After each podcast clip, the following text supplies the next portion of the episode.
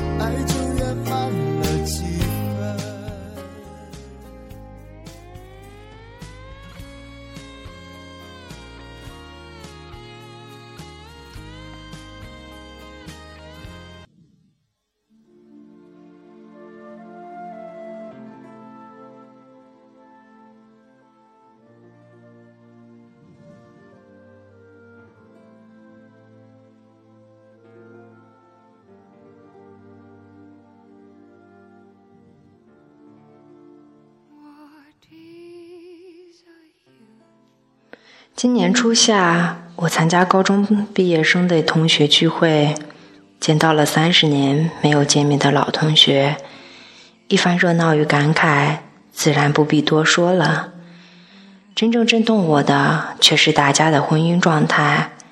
离婚者占三分之一，准备离婚者占三分之一，剩下的一部分，在大家的逼问之下，面露衰色，说。孩子都这么大了，人到中年了，还有什么可以说的？有人借酒盖脸，望天呼吁，请婚姻幸福者站起来一下，让大家看到光明与希望。人人四顾，竟无一人站起，于是举座皆潸然，满脸尽是过来人的无奈。有一位所谓的成功人士，当年追求校花未得。现在今非昔比，故而意犹未尽。在聚会结束之后，一定要请当年校花另喝茶。正开车寻找喝茶处，他妻子电话来了。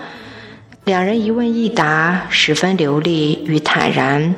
问：聚会结束了吗？答：结束了。问：在回家的路上吗？答：当然。问：什么时候到家？他说不准。面对从前的恋人，他不由自主地对妻子撒谎了。他自嘲道：“是呀，是呀，撒谎了，撒谎了，没有办法呀，只能用谎言换安宁呀。”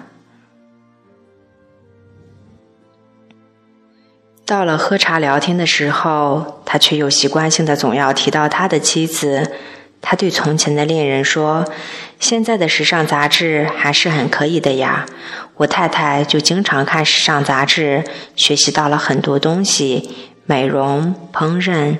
又说你应该喝奶茶，女人到了一定年纪就需要补钙。我太太还年轻，她就开始喝奶茶了，结果小花果断的离去了。”一场迟到了三十年的约会，就这样灰头土脑的散了。如此来说，情爱是一个可怕的东西，它会让欺骗随时随地伤害婚姻；而婚姻也是一个可怕的东西，它会以顽固的旧有生活习惯不知不觉干扰情爱。这是一对极为混乱的矛盾，究其因果。大约还是婚姻为祸首。如果婚姻没有一系列的标准要求，如忠诚、责任、义务，那么也就不存在欺骗与干扰了。不管这个逻辑是否过于简单，当今之事，婚姻危机和婚姻疲惫的比例如此之高，婚姻与情爱的矛盾如此之普遍，婚姻中生命存在之意义空前的受到质疑，迫使我们不能不从根本上提出这么一个问题：我们是否应该结婚？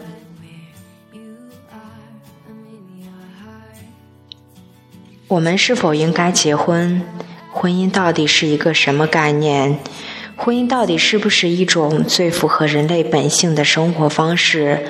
以法律的名义要求男女在接受了公共法律条款的前提之下，才可以发生两性关系，这样的做法是否太幼稚可笑？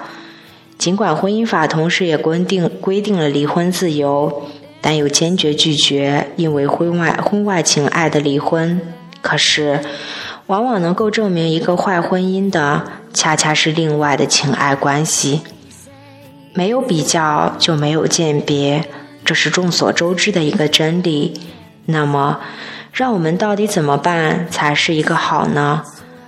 三十年前，一群朝气蓬勃的少年，三十年后却都在婚姻里泥足深陷，这是一个触目惊心的事实。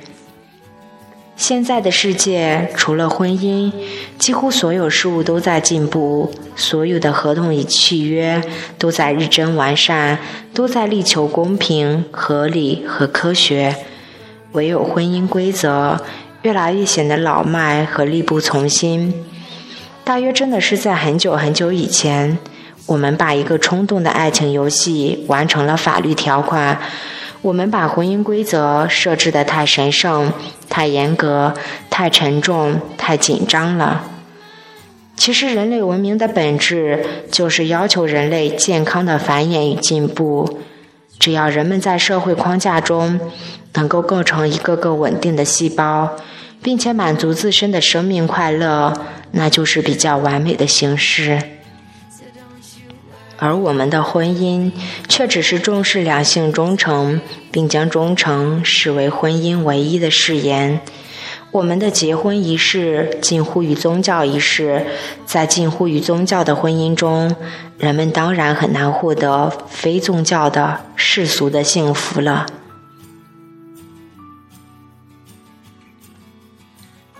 可以肯定的是，不管婚姻是否存在，也会有许多相爱的男女白头到老。